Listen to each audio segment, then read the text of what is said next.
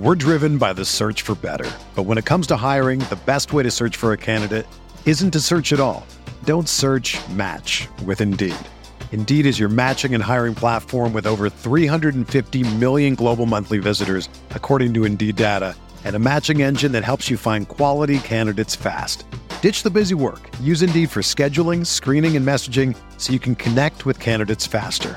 Leveraging over 140 million qualifications and preferences every day, Indeed's matching engine is constantly learning from your preferences, so the more you use Indeed, the better it gets.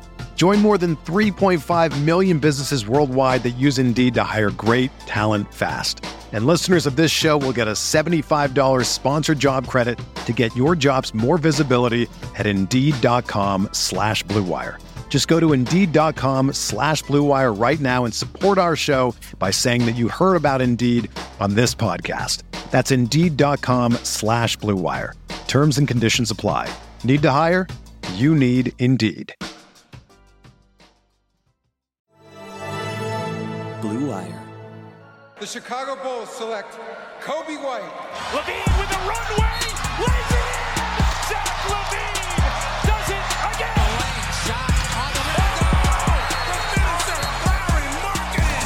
The crossover, LaVine. Get up or get out the way, Trae Young.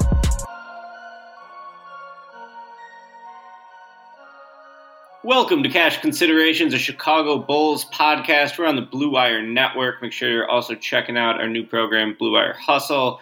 I'm Ricky O'Donnell. I'm here with Jason Patt. We got a special guest on the line. It's Cody Westerlund, who covers the Bulls for 670 The Score. We got a lot to talk about because it was a pretty wild day uh, throughout the world, throughout the NBA, throughout Chicago sports today. But uh, I think the first thing we should talk about is this James Harden trade. Uh, and you know, just to just to kick off the discussion, uh, we'll start with you, Cody. What was your initial reaction to seeing the Harden trade? Harden going to Brooklyn, of course, a lot of moving pieces in that trade, but the main storyline there is that Harden is joining Kyrie Irving, probably Kevin Durant, definitely. Uh, you know, what what do you think? And then for both of you, I'm also going to ask a follow up of you know, where do you think the Nets end the season? as Eastern Conference champions, as NBA champions, or as you know eliminated before the finals. So, well, I would say Ricky, for the Nets' sake, they should be ending this season as NBA champions because that's why you made this trade. You sure didn't make it for four or five years from now. You it for this year and next year, and I think that's why it's so risky. So you asked for the first initial reaction. I, I don't, I don't like it from a Nets perspective. I, I get it, but I just thought they already could have had the best team in the Eastern Conference. And even though they now have a star trio, and as you joked about Kyrie Irving, we never know if one third of the trio is going to be there and report to work on any given day. Even if it all goes to plan, I still like the Lakers a lot against them in the NBA Finals in a matchup. And I say that for a couple reasons. And reason number one, I think the Lakers defense uh, is going to be as well positioned as anyone in NBA to, to still guard a team with three stars like that with the personnel they have. Anthony Davis protecting the rim, um, Caldwell Pope on the perimeter. LeBron can lock in on defense when it's the NBA Finals, and and he wants to rise to the occasion in, in those scenarios. But the other thing is, uh, I, I think Kyrie and James Harden overlap a little bit with each other.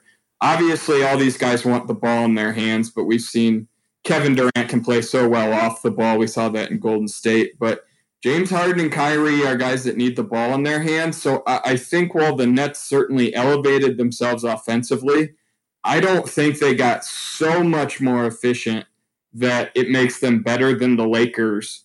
Um, notably better than the Lakers, where you would be really, really feeling good about your chances in a series against them. I mean, I think it gets them closer to a championship this year and next year. And if that's what you want to judge it by, I respect that. Daryl Morey has always had, uh, when he was in Houston, the 5% rule. Give yourself a chance if you think you got that title uh, contention percentage. So I get it from the Nets perspective, but what, four first round picks and three or four first round pick swaps is so much to give up. And I think it's going to backfire at some point. And I still don't think they're necessarily the title favorites here, uh, in my mind, even though they might be at the odds books. Yeah, I totally get why they did it as well. And I, I guess the the pick stuff, like I know people are talking like this isn't like you want to compare it to the like the Garnett and Pierce stuff, and those guys were older. I know KD's coming off the Achilles; he looks great. The Kyrie thing is just, I mean, it's such a wild card here. Obviously, like, I wonder if part of like getting spurred into it. I mean, Harden doing the whole thing last night was goofy, and that probably spurred it as well. But I, I wonder how much is also a hedge on Kyrie being goofy this year, like, and maybe not being there. Like, I, I know shit. Sham said today that they, they're expecting Kyrie back, but uh, I mean, I guess who knows what's what's going on with him? He was he was partying apparently with family stuff. He was on some like pod like Zoom call for like, and then and he's doing all his like social justice stuff. Like I get it, but like I wonder how much like them going into this and going all in is also just kind of a hedge against Kyrie maybe not totally being there. So maybe and so like and like offensively, obviously they're going to be one of the most should be one of the most dominant offensive teams ever. I know you mentioned the overlap, and you do have to worry. I know there was that NBA 2K kind of like viral video out there about like with like all three guys just passing the ball and like dribbling Yeah. around for a dribbling around, just like doing goofy moves and then ch- chucking up a jumper. Still, I mean that that amount of talent, overwhelming. So I would think that. I mean, you look at the East. I mean, the Bucks will still be very good. Celtics, once they get Kemba back and healthy and all their guys back, they should be very good. Uh, I mean, the Pacers. And the, I guess we didn't mention that Victor Oladipo is off the Pacers now and going to the Rockets in this trade, which is also kind of crazy. Like the Pacers are good, but you figure they're a limited ceiling. Uh, the Heat, I don't. The, as much as I love Jimmy and what they did last year, like I don't know if they can really recreate that again. So you would think that the Nets should probably be the, the favorite in the East, but I also do agree with Cody what you said about uh, the Lakers and just the. I think the defense is just a big factor in general. We know the Lakers can defend at a high level. Can the Nets do that in? Uh, again, if they play the Lakers, or even if just getting to the getting to that NBA Finals, like can they defend at a high level? I, I looked at their stats today, and their defensive numbers were actually better than I thought. But they just they traded Jarrett Allen in this deal, so he's gone. DeAndre Jordan is a shell of himself, and you have Kyrie, Harden, and Durant. Like Durant can defend at a high level, but I mean, still off the like he's a great scorer, so but off the Achilles, like is he the defender he used to be? Eh, I don't know. Harden, we know he's not in the best shape right now. You would assume he'll try to lock in more when he's there now, but he's obviously never been that great of a defender. He was pretty good when his start, career started, but whatever. And then Kyrie, we know Kyrie has just defensive problems. So can they play defense at that high level? I don't know. It is going to be fascinating to see how this works out. Big personalities, incredible talent. I don't know if they could stop anybody. It's definitely going to be very, at least very entertaining for us to watch. Yeah, I think my first thought is that even if Kyrie doesn't come back, and by all indications he's like definitely going to come back, and it'll seem ridiculous that we even brought this up probably two weeks from now. But I think that Harden and Durant could even go to the finals without Kyrie. Uh, now, yet they do have some major questions on that roster for sure. Uh, Jarrett Allen, who felt sort of just like a throw-in in this trade, he's going to Cleveland. Uh, I think they're going to miss him, and for sure, like you're going to have DeAndre Jordan as your starting center now. I thought Allen was clearly better than him, and they just don't have much else at the five behind them. I think you're going to see Durant at the five minutes. I think you're going to see a lot of Jeff Green at the five, which is mostly where he's been playing so far this year.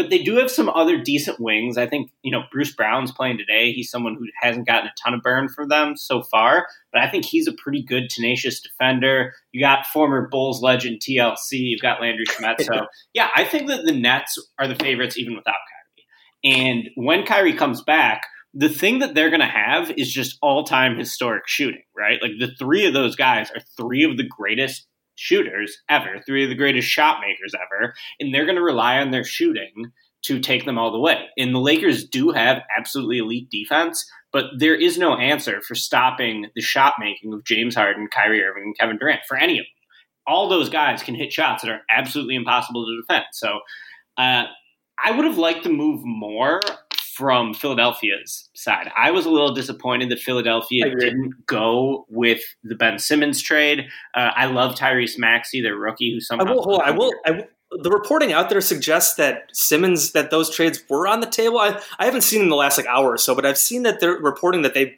they did have what like Simmons and like one of the young guys. Maybe the Rockets were asking for more. I'm not totally sure. Like I said, I haven't read in like the last hour, but I'm I'm with you. I I, I, I Simmons just hasn't like done it for me. But sorry for interjecting, but it seemed like it was maybe on the table. Well, I'm, yeah, I'm not what I- totally sure. What I read was that they uh, offered Simmons and Thybulle, Okay, and all I didn't hear Maxey's name included in that. So, you know, I think Embiid's playing so terrific this year that it would have been really Yeah. cool to see Harden and Embiid together. I think that if they got Harden, they're the odds on favorite in the East, and they could potentially match up against the Lakers, maybe even better, just because Embiid is such a unique problem to solve. Uh, I think when you're projecting out a Nets Lakers final, like, is Anthony Davis just going to totally wreak havoc on whatever the Nets have inside? Davis also has an ability to like defend the rim without fouling, and obviously Harden uh, is really reliant on drawing fouls. So I think it's going to be really interesting. But man, the Nets just have the greatest margin for error ever. I mean, they could play dog shit defense. They could have terrible offensive possessions. They could not really get along in the same way that the Lakers do, who've developed this incredible camaraderie. We saw last night LeBron and Dennis Schroeder are making bets on the court. LeBron's turning around before he even swishes threes. The Lakers' chemistry is very evident. Uh, they proved it last year in the bubble. I was totally a Lakers doubter coming into that year because I thought they don't have enough depth. Well, now the the Lakers totally proved that concern to be false. The Nets now have a similar problem where they don't have a ton of depth, but the Nets' top three is quite possibly the best top three ever. I mean, the Warriors obviously made it a big four, uh, but it's it's an incredible assortment of talent there, and the shot making ability just means that they're never going to be out of any game. Uh, it's going to be fascinating, but yeah, if I had to guess right now, I would still take the Lakers over the Nets, but I think it would be a terrific series. So I guess just sort of spinning this forward, let's talk to Cody, who's on the beat. Uh, one thing I wanted to ask you, Cody, and it sort of goes into this, is that I know you're not the type of guy who's like constantly breaking news, but of course you still hear things, you still talk to people in and around the team. So I'm curious, how tight lipped do you find the current front office in comparison to the Garpax regime? And I guess spinning that forward, do you get any indication that, you know, a guy like Zach LaVine is on the trading block? Could he have more value now that Harden's been moved? Uh, you know, is it maybe a team like Philadelphia or another team loading up for an arms race, looking to acquire him? So, just curious on like the information coming your way as a reporter and sort of how that could possibly pertain to LaVine.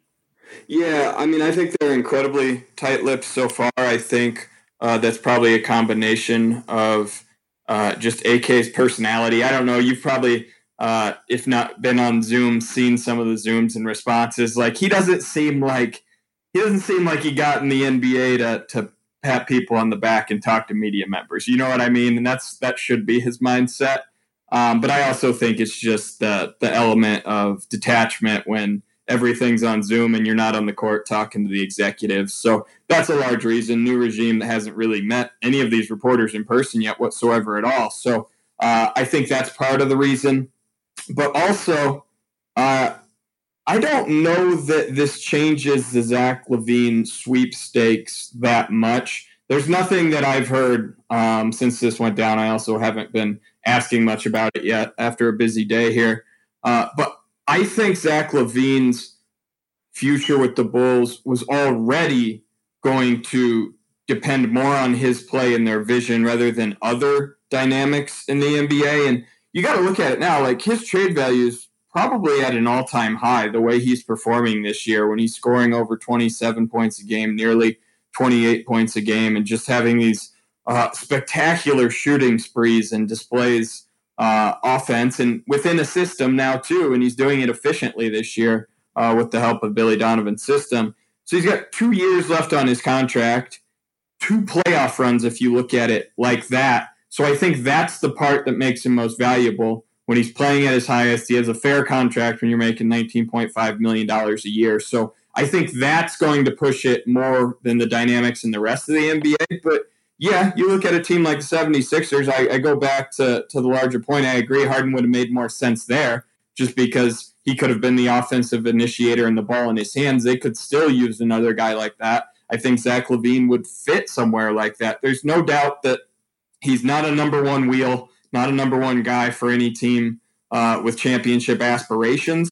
He's probably not a number two for any team with championship aspirations. But you know what? He could be in Philadelphia. I like that trade fit uh, that you bring it up. Like he could be the second best offensive performer on the team when you look at Ben Simmons would be the second best player on the team, but he's not a guy who's going to shoot jumpers. He's not a guy that you're going to have a lot of confidence in crunch time to just give the ball and go get a bucket uh, when you don't want him going the free throw line and such. So Zach LaVine's fit in Philadelphia would make great sense. I certainly think it, it feels like the hammer is going to drop at some point, right? You can't have a, a new regime and just never do anything. I guess you could, but they really haven't done anything yet but sign Garrett Temple and just use their uh, luck, lucky lottery number four pick. It looks like in a good way with Patrick Williams, who we can get to later. But uh, it feels like there will be action with the Bulls at this trade deadline. I would expect Zach LaVine to land in a lot of trade rumors. Thad Young, Thomas Satoransky, and Otto Porter Jr. obviously would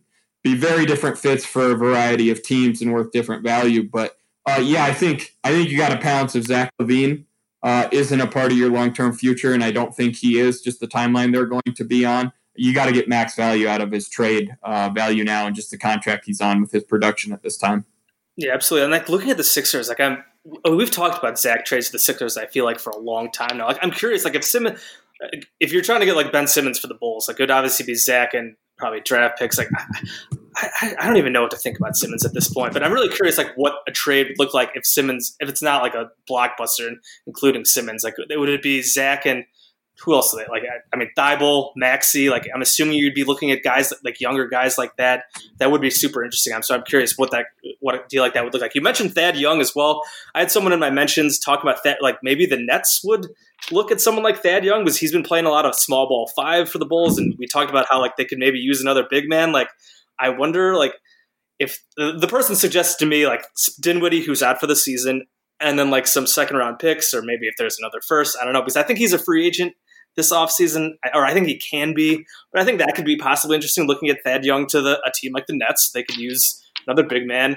You mentioned Otto Porter Jr. I know I've looked, it seems like the Celtics might be an obvious choice there because the Celtics have that massive Gordon Hayward trade exception, and Otto was obviously making whatever 28 million a year. So it definitely will be interesting. I am curious to see what the Bulls do, especially with these vets who have been playing well.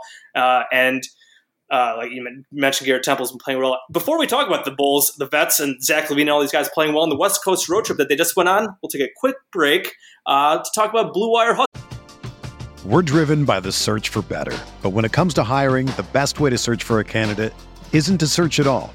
Don't search match with Indeed. Indeed is your matching and hiring platform with over 350 million global monthly visitors, according to Indeed data and a matching engine that helps you find quality candidates fast. Ditch the busy work. Use Indeed for scheduling, screening, and messaging so you can connect with candidates faster. Leveraging over 140 million qualifications and preferences every day, Indeed's matching engine is constantly learning from your preferences, so the more you use Indeed, the better it gets. Join more than 3.5 million businesses worldwide that use Indeed to hire great talent fast. And listeners of this show will get a $75 sponsored job credit to get your jobs more visibility at Indeed.com slash BlueWire. Just go to Indeed.com slash BlueWire right now and support our show by saying that you heard about Indeed on this podcast. That's Indeed.com slash BlueWire. Terms and conditions apply. Need to hire? You need Indeed. The economy is made up of real people doing real stuff, and it affects everything. Which you obviously know since you're a real person doing real stuff. Marketplace is here to help you get smart about everything beyond the what of the day's business and economic news. We dig into the how and the why with the real people driving our economy. From big tech and interest rates to small businesses and what's happening at the Fed.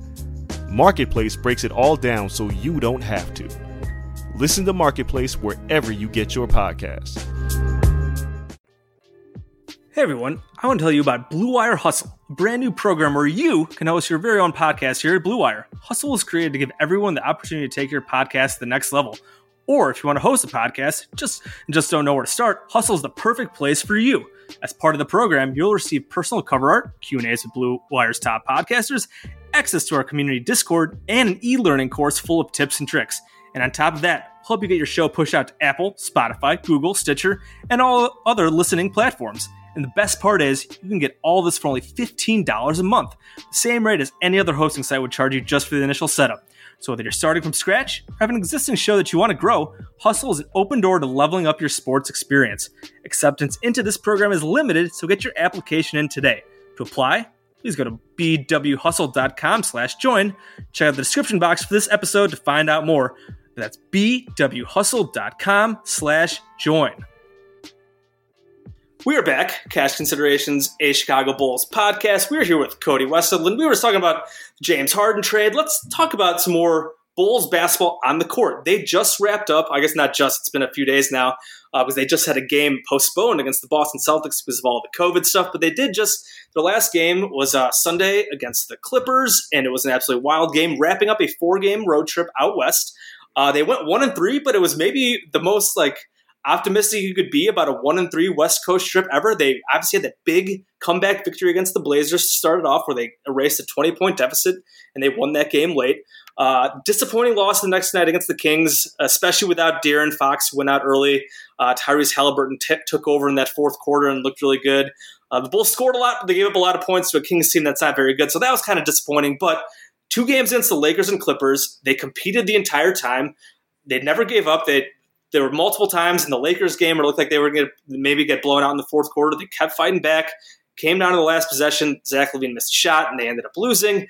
And kind of the same thing happened in that Clippers game where uh, insane shot making. The Bulls were over like 60% shooting, like almost all the entire game. Zach LaVine, again, on fire again after also being on fire in that Lakers game. I think he had 38 in the Lakers game and then 44 or 45 against the Clippers and like 10 three pointers. Again, he missed the last uh, a three pointer that would have tied in the last second after hitting a ridiculous one before that. But either way, one and three, but still a lot to like about the Bulls are doing on offense. Just their competitive competitiveness level, staying in these games against these good teams.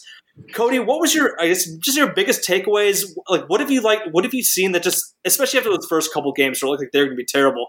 Just the development we've seen since those first couple ugly games, and especially on this road trip with the offense. I believe they had the second or third best offense in the NBA over this last like four or five games.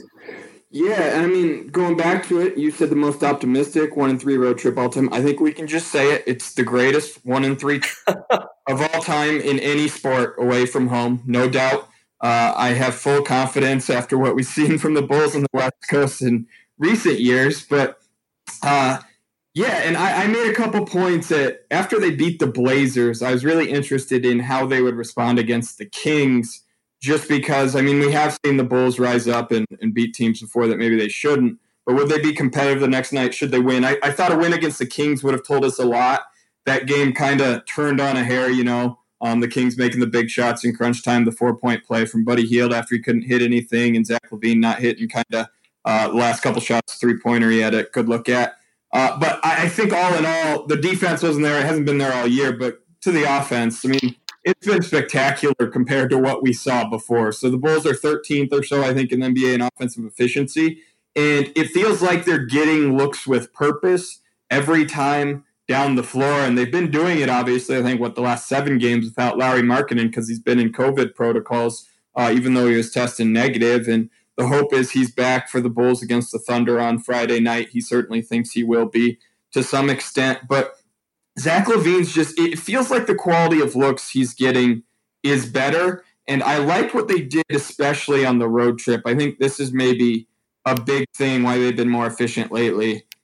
They didn't just make and force Coby White into the point guard role in the road trip. It felt like they split it a lot with Zach LaVine, and I think in that Portland game certainly. And just who's initiating, it wasn't. It, it never feels like my turn, your turn anymore. But it also doesn't feel like Coby White. You're the point guard. You have to dribble the ball up the floor and initiate the offense. Uh, and try to create off the bounce to start this possession and get someone else an advantage to draw a defender. Zach and Coby were kind of doing that within the flow of the game. I think that's smart because I don't think Coby White's a point guard by any means, any stretch of the imagination.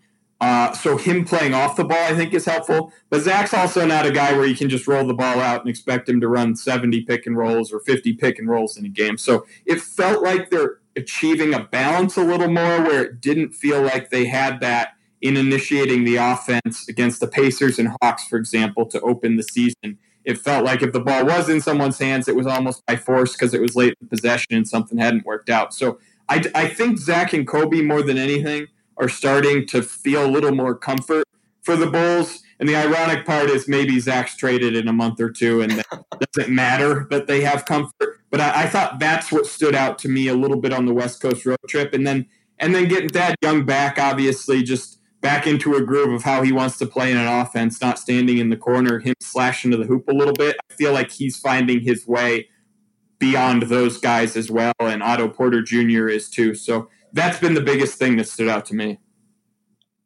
Do you know? I was going to bring up. I guess Otto did have those back injuries. Have you? Is there any been update any update on Otto's back problems? No update. There wasn't Bulls practice today, so no injury update from him. So that'll probably be a Thursday topic, certainly, uh, to figure out for the Bulls. Okay, that's what I thought. And just another thing, uh, Garrett Temple. We talk about him. He was like the only Bulls move. Garrett Temple has been incredible. He's been closing games. I feel like he hits a timely shot like every night. He had uh, was the Lakers game where he hit the ridiculous like corner three to keep them alive in that last minute there. The Blazers game, he had those eight points in the in the third quarter after they went down twelve. He's shooting, I think, over forty percent from three. He's been fantastic. I, I, was not expecting anything anything from Garrett Temple. I, I think I, we kind of mocked the Bulls for like only signing Garrett Temple as a, as like a veteran leadery guy. He's been fantastic in his closing games. I guess just to that point, like, what do you make of the closing lineups Billy has been using, especially in all these close games that we've seen during this road trip. He's been using Thad at the five a lot, um, using Garrett Temple when Otto's been healthy. I think he's been out there, and then you have Zach and Coby in the backcourt. Do you think, especially is this in this quote unquote development year, like when Lauri comes back and we I mean, with Wendell, like do you think he's going to stick with that, or do you think he's going to mix it up more? Maybe maybe we'll get more Wendell closing and or Lauri closing at the five. What do you think will happen there? It's been really fascinating. I think there's some of it's a message behind it, like Pat Williams, hey, you're going to start, but you know what? You're not going to play in crunch time in the first seven or eight games of the year in the games that are still close down the stretch. And you're going to have to earn it. And then he did earn it with his defense on LeBron, playing yeah. LeBron pretty well. LeBron was still efficient and really good. And that's what happens when you're a rookie against an all time great. But it, Billy Don, I, to me, a little bit, that's just accountability, right? Like you're going to have to earn it and we like to talk about it and how does it manifest itself through through the years for the Bulls. I mean, there were years when Taj Gibson was uh, a better option at power forward by the way they were playing, but Fred Hoiberg just gave Nico Mirotic the starting job. I remember one year. And later, they didn't give Nico the starting job and as big of a role as he should have had through the years when he was clearly fitting well along Jimmy Butler. Like, they just decide things without seemingly to being accountable to it. So I feel like there's a message behind some of this for Billy Donovan, but also just I think the veteran lineup after those first couple games went so poorly against the Hawks and the Pacers. It's like we can't be a disaster in crunch time and lose a game that's a tie game because a young guy has a defensive breakdown. Like if this thing goes totally off the rails, it's going to be bad. So I think that's part of the reason why he turned to Garrett Temple and Thad Young so much as well. And you brought up Markkanen uh, obviously, he was in the crunch time lineup before he uh, got hurt and then had COVID. The one game he had the little calf injury where he, he didn't play late in the game, and I think Otto Porter Jr. replaced him in the crunch time lineup, and it's kind of stayed there. So there's going to be a lot of interesting choices. And honestly, I think unless Wendell's playing out of his mind, I think he's going to hedge toward Thad Young a lot in crunch time uh, based on matchups because I think Lauri at the five in crunch time too much might be too much for him just defensively and for long stretches there. We, I, I think that's fine to use in the second quarter, for example, for a stretch against another team's bench. I think matchup wise, it'll be nice he can use it, but everything else equal, all things considered, I think he might be hedging towards Thad Young, Lauri Markkanen in crunch time at the at the four or five, and maybe Otto's not in there quite as much anymore. And then of course you don't pay Garrett Temple five million dollars on a one year deal if you're not going to use him in crunch time. So he'll be out there too. I wanted to ask you about Pat because I think Pat has been probably the most fun thing to watch so far this season. Uh, I think like of all the Bulls' young guys, he probably already, I would say, has the brightest long term future. So, you know, it was obviously a, a, huge surprise. If you would have told us a week before the draft that the Bulls took Patrick Williams at number four, it would have been shocking. Uh, given what you know about their thought process going into that pick and their expectations for him, what sort of do you think their initial impressions of Patrick Williams is and how Patrick Williams is sort of handling his transition to the NBA as someone who's still the second youngest player in the entire league behind Pokusevski and OKC? Yeah, I think he has been what they expected him to be. And by that I mean he's calm on the floor. He he's really I know we, we use the word comfort too much, but to be more specific, like he plays at the right speed. It felt like as a rookie, Coby White just played too fast sometimes. And I, I don't just mean how fast someone runs or dribbles, but the decision making. He knows when to pump fake. And at some point, I think NBA players are going to realize that uh, he loves to pump fake, and maybe they don't close out quite as hard on the three point line, but he's shooting a good clip, a fair clip from there as well. So, so you have to respect that so far. But just in his reads of the game too, it feels like he knows uh, where others are going to be, what the system needs to be. So I like it, it's fun. I think part of the reason it's fun to watch him play is because he does kind of methodically go through a possession or something, and then boom, he springs and tries to dunk on someone's head at the rim, right? And you didn't see it coming necessarily because he had been just kind of laid back on the play. So that's a sign to me of someone who understands the game. I think defensively, he's done a good job too on the backside on defense, helping, knowing when to help, and also splitting between when someone gets beat or you're a little aggressive on on a double team on a trap or something that means others are going to have to close in the back end. And pat young's used his length and just kind of his feel to to sometimes hedge at one defender recover to his guy to give his uh, teammate just enough time to get back into the play and that's something we haven't seen from Bulls players in recent years. They just don't have that defensive feel. So that's why it's been so important for the Bulls to get two way players who understand both ends of the game and not only have the physical tools, but the smarts too. Because look, you can't teach raw talent, but you can't entirely teach someone to understand defense as well. And we've seen a lot of that from the Bulls in recent years. So it feels like Pat gets all that. Uh, I don't know what his ceiling is on the offensive end yet, but if he can be a strong two way player who's really smart and understands the game, like you're really on to something there. So uh, I, I, I want to see him do more. I think with the ball in his hands will be the next step, obviously. I don't know. They've talked a lot about his uh, feel and handling for the ball, like his point guard background a little bit. And you see that on fast breaks when he goes behind the back out of nowhere but the handle's not quite tight enough. You know, he goes behind the back and the ball kind of takes an extra bounce before he chases it down. So I think some of those things will come, but there's no doubt you should you should love what you've seen from Pat Williams if you're a Bulls fan. Yeah, absolutely. I, I, can't believe he's shooting so well. I know his volume is pretty low on those three pointers, but he's over. I think he's at like forty, like mid forties percentage wise. And I mean, just watching him shoot those rainbow threes is awesome, and he's shooting them great. And, and it's been great to see. And then the defense stuff, like watching him man up, try to man up against LeBron, uh, as we've kind of talked about so far, was a lot of fun. Like he he, I know he got barreled through. You could argue that could have been an offensive foul on LeBron in that one late, late possession, but I think right before that, I think he forced either a miss or like a turnover, and just the the fact that he's been just like rising to the occasion. Guys are scoring on him, trying to go against LeBron, Kawhi, Giannis. I know he had that great quote about how his body was sore after going against Giannis, and like maybe that rising to the occasion might not might not be the right word because those guys have had some success. But I mean, those are the best players in the league. The fact that he's that he's taking those challenges on. And then just like here, both I think LeBron had the great quote after the game of how he really likes what he's seen from Patrick Williams. Uh, I mean, I think Kawhi, I believe Kawhi praised him as well. And I know there, there those Kawhi comparisons are out there because the, you mentioned like the methodical nature of, of Patrick Williams' game, and Kawhi is kind of like that as well, where he's just almost like a robot, and he's just kind of go. It seems like he's going through the motions, and then all of a sudden, bam, he he just hits you with something like.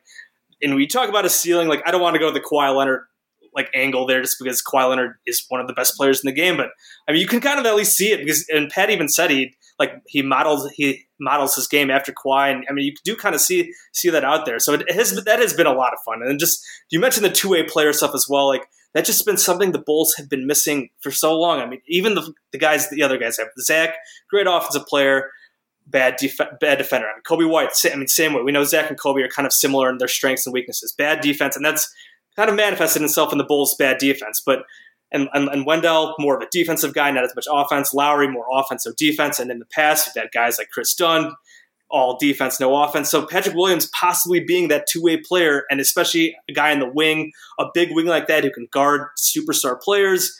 Uh, if he can really, if he can develop that stuff off, like off the dribble that you mentioned, that would be awesome. And, and I guess him watching him guard try to guard LeBron and some of these guys kind of harken back to watching a rookie Jimmy Butler uh, I know Jimmy didn't play as much as a, as a rookie, but when he was, uh, I think I feel like he went in against Melo like his rookie season. He like did a great job and like got got us all fired up about Jimmy Butler like shutting down Melo a few times. It's kind of remembering that watching Patrick Williams do that is it's a lot of fun.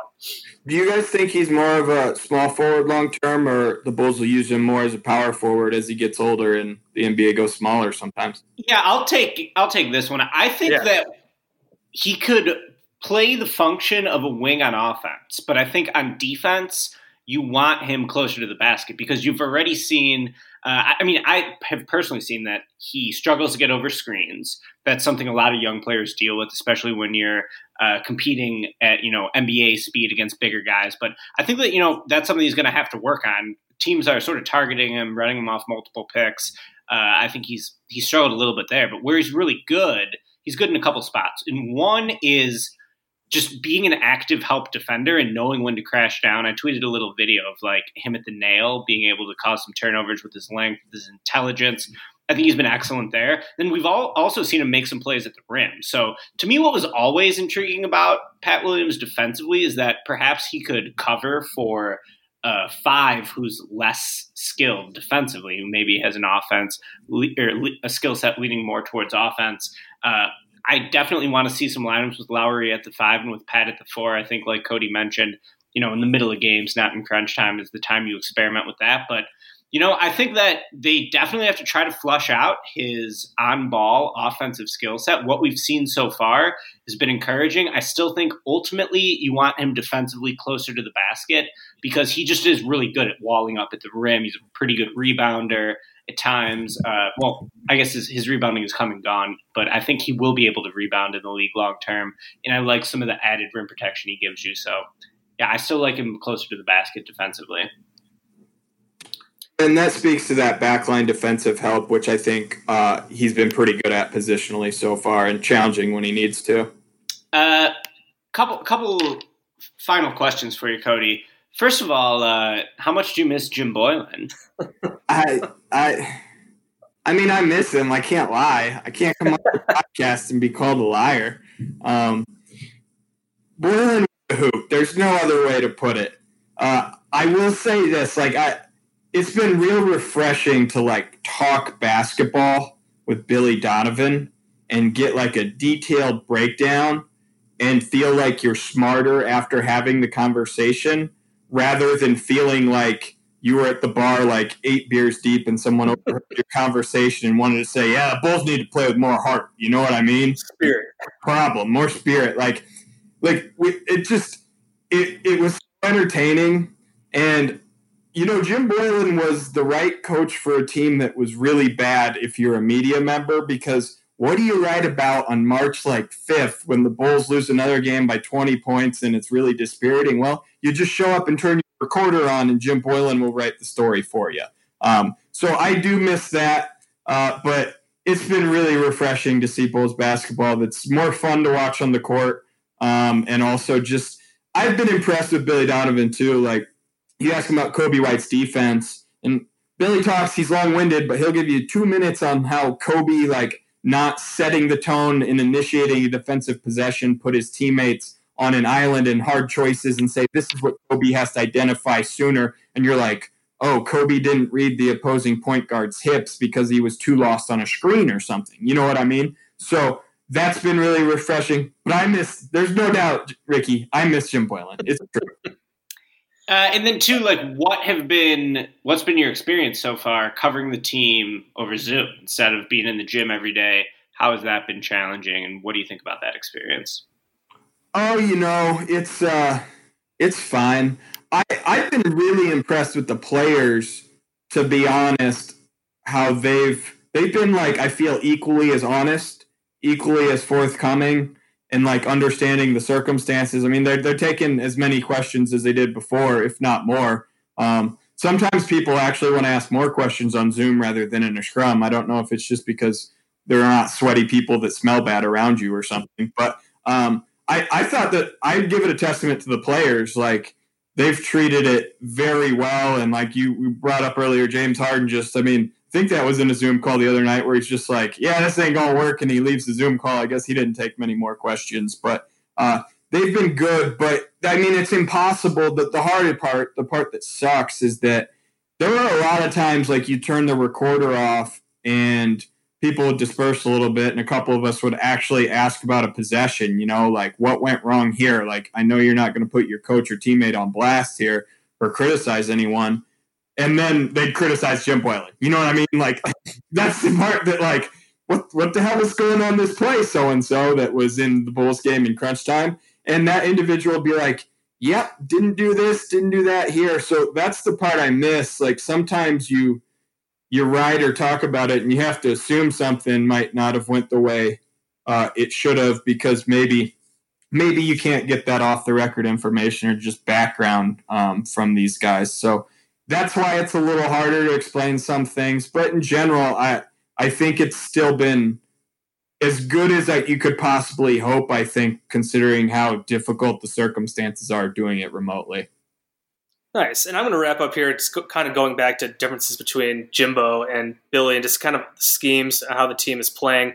Uh, because we haven't talked about the defense that much. We've kind of mentioned that it sucks in general, but we talked about the offense. It's looking great. I know, I think B Ball Breakdown did a good video about the differences between the Bulls offense this year and Bulls offense under Boylen. Go watch that if you haven't. But looking at the defense, we know there was a lot of points contention about the blitzing defense with Boylen last year. Now they're doing the drop defense, and there's been plenty of conversation about like is Wendell dropping too much, and that's been talked about a ton on the broadcast. Blah blah blah blah, and all the drop defense. Like, do do you have an issue with how they're playing the, like playing that defense? Do you think they they should adjust more? Like, what do you think Billy is seeing there? You you talked about how like the with Coby and Zach, like how they're struggling at the point of attack. Because I think I can't remember which game it was where he. I think it was a game where Wendell was getting called out in the broadcast for dropping too far. But it was, I think, and then Billy came out and said, no, like it's actually the guys at the point of attack like aren't doing enough. Because what do you make of this defense? Do you think it can? Do you think it's going to be this bad all year? Do you think he'll adjust it at all? Maybe to do a little more. Like I don't even know if they can blitz with this personnel because they don't have Kris Dunn and Shaq Harrison anymore to like disrupt like that. Like I guess just what do you think of this this defense and can it get any better? Because right now it is really bad. It's as optimistic as we are about the offense and like kind of the competitiveness the defense is like 28th or 29th in the league, and it's, it's awful. Yeah, I think it's the second worst in the league now, and I, I think it can improve a little bit, but this is probably going to be a bottom five or six defense all year. Like the Bulls' improvement needs to come marginally on defense and then marginally on offense and try to be a top 10 or 12 offense uh, and see what you can do if you pair those together because they don't have the personnel, which is why I actually agree with the drop defense. Because if you don't have Shaq Harrison and Kris Dunn, and that's a decision that was obviously made in November, is free agency went by real quick. They didn't bring him back. I don't think you can do that and put Wendell Carter and the rest of the team in that situation when uh, you don't have those premier perimeter defenders. So the hard part is if you look back, the criticism of Jim Boylen wasn't that they blitzed, or it shouldn't have been that they blitzed because the defense did do well. It's that he didn't ever adjust. Yep.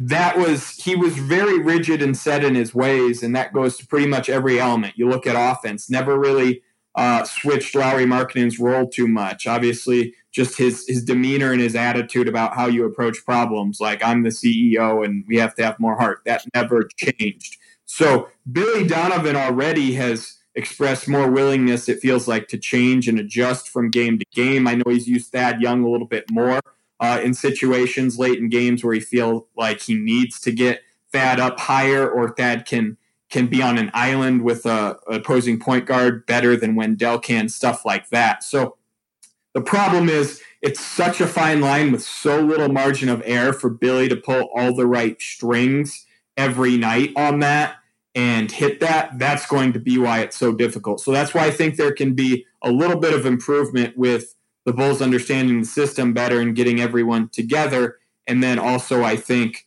Billy making the correct adjustments. But that's a lot to put on him. And really, like, Billy's been widely praised for being a player's coach, for being open with his players, for being honest. I mean, the biggest criticism of him probably in Oklahoma City was he was not a high end tactician and strategist late in games, right? Like when the Thunder were um, playing the the Trailblazers, for example. Uh, I think in the playoffs they got eliminated when they had maybe a better roster. Or his first year, I believe, when they had KD and Russ still. Um, that's been the criticism of him. So to see him adjust in Chicago is interesting, and I think he's pulled a few of the right levers, but uh, he's going to have to pull a lot of them. But at his base, yeah, I agree with the drop defense. I agree really with what he said too, with Zach and Coby not playing good enough on ball defense and trying to cover for Wendell. And he's covered a lot for Wendell this year. Like he really has. That's been one of the fascinating storylines. You're one of 16 shooting threes. Keep shooting them. Sure. Shoot two or three of them. Bank your first one in finally. I'm fine with that. And then defensively, oh yeah, you know Wendell got burnt. Like Stacey King, like we had two or three straight games of the only storyline was like the drop deep. Yeah, right. That was it. That was the whole storyline, and they nailed it too because um, it did come back to burn the Bulls. I think against the Kings, for example. But Billy covered for Wendell Carter Jr. there, so it's been interesting to me how he's covered for Wendell and like kind of taken a different approach with Coby, challenging him to be better. Coby goes for 20 points and eight assists, and Billy's like, I still think you can organize the offense better. Wendell has a bad game or or has a good game, and he's he's backing him. Um, so he's taken different approaches with different players. And again, this isn't anything he doesn't tell these guys behind the scenes, but I think it's kind of indicative of how he feels like they need to get a message publicly and how they might receive a message. And honestly, how Wendell's confidence seems to, to be a concern to the Bulls at times. Billy uplifting him, it feels like to him directly behind the scenes and then publicly as well. Um, in a way, maybe he thinks Coby takes the challenge on a little bit more directly. Um, and maybe he doesn't want Coby looking at the box score. So I guess that's a long winded tangent that's no longer talking about defense, but defense All good. be a problem all year, I think, for the Bulls. No, yeah, that's a, no, that's definitely something to look out for, especially just the way he handles these young guys, and it's all part of this whole developmental year or whatever. But uh, I guess my, my this is actually my final question here, just real quick. The Bulls are four and seven now, which I feel like looking at the schedule before the year, maybe you expected them to maybe be three and eight uh, because it was a tough schedule. They did catch a break, like missing Luka. Uh, the Blazers game was an unexpected win, but they did be, they did lose at the Kings. So I feel like they're right around where you maybe would expect them to be. Like I said, three and eight, four and seven, probably right around there. A bit more competitive in some of these games, though. So, so from what you've seen so far, if you had to guess right now, look, I just looked at the landscape of the rest of the East in general. Do you think the Bulls will make the play-in tournament? I don't think so. I think they'll finish 11 or 12. Uh, there's no doubt they're better than the Pistons. I think they're going to be better than the Cavs. Uh, but like, I just I come back to this. I think the Hornets are better with Gordon Hayward than the Bulls a little bit over the course of the year. I also think the big thing and a big reason I say this is because I do think they'll trade a veteran or two at the trade line, and that will hurt them. Um, and I think that will be the difference. Bulls are should be better than the Wizards, but you look below them in the standings, the Raptors will ascend above them. And like I'm sitting here watching the Nets Knicks game right now as we record this, and the Knicks are losing. But like you know, Thibs is going to play like Julius Randle 47 minutes a game and RJ Barrett 48 if he has to, right? Like Thibs is going to be in Leon Rose's ear, like give me one more veteran at the trade deadline, even if the goal is three years down the road. And like no matter what, like if there's a tournament, like Thibs is going to want that 10 seed. Like I feel like he's going to want it more in New York than the Bulls will even want it in Chicago. So uh, just just all those reasons, I feel like the Bulls obviously are better than probably three teams in the East, but I, I just don't think by the time they pare down their roster a little bit with trade deadline um, exits that they're going to make the playoffs. Do you think those? Do you guys think they will? No, and for the same reason, I think they're going to trade people. I mean, I, I sort of hope they trade people because I think, you know, Donovan to this point has done a really good job balancing being competitive while also developing the guys. But at a certain point, like you're either going to need to improve your talent base or your asset base this season. And it just Yeah. seems like improving the asset base is the more realistic avenue for him. So uh, I'm hopeful there's some trades coming, but, you know, that's just my take. What do you think, Jace? Yeah, I mean, I definitely think they should make trades, and like these vets have clearly been stabilizing the lineup. I mean, if you look at like the lineup splits, like the young starting lineup has been terrible. Even when you take Lauri out and you put Otto in, uh, it's been brutal. Just the lineup data is terrible. And you, when you look at like Thad Young and Garrett Temple, they're like plus minus on off stuff. Like those guys are like both in the pluses, I think. So like if you did move those guys, and it's just like all young guys and it's the all like, young lineups all the time, they probably would be worse. Uh, but I'm still convinced that they could possibly get the ten. I don't know. I don't know if I could say gun to my head like that they actually would. So I guess you could shoot me. But we like, a believer. We got a believer. I, like, like I said, I don't think they could get any higher than ten. But just like look, I am curious to see like what happens with the Raptors. Like they're better than two and eight, but like if they don't get that much better, like will they trade Kyle Lowry? Maybe I, I, I don't know. Like they, they have no like good big men. I think that you mentioned the Cavs and Knicks. I think the Cavs and Knicks will fall. We'll see. I we'll see how hard charging the Knicks go for that ten seed. Like with Thibs, like he's going to try to win games. But uh, the Hornets will be interesting. LaMelo Ball has looked pretty damn good, uh, so that's really good for them. And Hayward has been really good. Uh, so yeah, I think they could get the ten. Like I'm not, I can't say that they're going to, but I still think they can get it. But if they do trade, the, if they do trade like all of Otto, Thad, I, I think Temple will probably be here all year. But if like Thad and Otto are the guys you're looking at, most likely, and I guess Sato as well. But yeah, we'll see. You I don't mentioned the, the Raptors are fascinating. It would be very Raptors like because they're so well run to just have this be their tanking year and get like the two or three pick and Right. Cade Cunningham or Jalen Suggs or something and just orchestrate an immediate rebuild and, and back to business or not even a rebuild, just influx of a phenomenal young player. Yeah, absolutely. Ricky, you have any final thoughts here? No, I think we can wrap up. All right, Cody, thanks uh, for coming on again. Uh, I guess let let everybody know where uh, we could find your stuff and just I guess just whatever you whatever you got. 670thescore.com. You can listen to all Bulls games. 670 the score. Chuck Swirsky, Bill Wennington, you guys know that. Uh, I know it's COVID, but uh, those guys are doing a great job. We're still trying to cover the Bulls as much as possible. And now that the Bears have got all their business out of the way, Chicago can turn its attention to what they really should be watching, and that's the Bulls this year. I think the Blackhawks started tonight, right? Uh, I think they're actually going to be tanking. Uh, Yeah. you- yeah. You mentioned the Bears, though. Obviously, a miserable Bears press conference for all those Bears fans out there. With Ryan Pace and Matt Nagy coming back, and George McCaskey and or and uh, Ted Phillips talking for hour and a half, just an absolutely miserable hour and a half. And Cody, I know you had a lot of fun doing that, covering that with the score, but awful, awful day. Be excited to get the Bulls back since they've been off for basically a week now because they did not have this game against the Celtics last night, which is unfortunate. Although I guess it would have been like against the Celtics, like D team, so I don't think we really would have learned that much. But uh, Bulls' next game is Friday at Oklahoma City. We know they play, so that's going to be a Billy Diamond return. Uh, the Bulls did play them twice in the preseason. Uh, the Bulls won one game, then they got their ass beat in the other one. I guess they did come back and win in garbage time, but that'll be interesting. The Thunder have been a little better than I expected, so we'll see how that game goes. It'll be interesting after this long layoff. And then they got the Bulls got the Mavericks again on Sunday, and then Monday is uh, the Rockets, who will be again fascinating. That they have Victor Oladipo now. Uh, they're three and six, but now Harden's gone. Maybe they'll be re-energized with Oladipo, with John Wall, with DeMarcus Cousins, with Christian Wood. So it'll be an interesting next few games here. Uh, Sunday will be fun with Luka, and then the Rockets again will be. Uh, will be fascinating as well. So, uh, thanks again, Cody, for coming on. Great stuff to hear about someone with close insight with his team as a beat guy. Great stuff after this road trip. Um, as always, shout out to the Blue Wire Network. Shout out to Blue Wire Hustle. Go check out some of those details. We'll have more information in our podcast description. So go check that out if you're interested in getting into podcasting. A lot of fun doing it.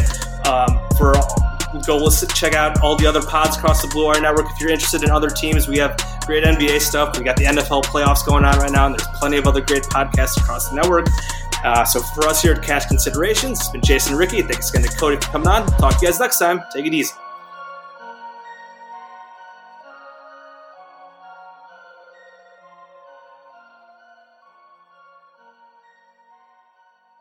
Everyone is talking about magnesium. It's all you hear about. But why? What do we know about magnesium?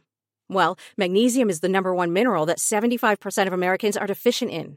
If you are a woman over 35, magnesium will help you rediscover balance, energy, and vitality. Magnesium supports more than 300 enzymatic reactions in your body, including those involved in hormonal balance. From functional medicine doctors to mental well being and female hormone experts, we all know that magnesium is the one mineral to improve all aspects of well being and health. But which one? Magnesium Breakthrough from Bioptimizers, the trusted choice recommended by leading experts with seven best absorbed forms of magnesium to ensure your body receives the support it needs for overall well being. Go to bioptimizers.com slash balance today and use code BALANCE10 for 10% off. Support your journey to wellness at B-I-O-P-T-I-M-I-Z-E-R-S dot com forward slash balance. Magnesium Breakthrough from Bioptimizers, your foundation to optimal health and vitality.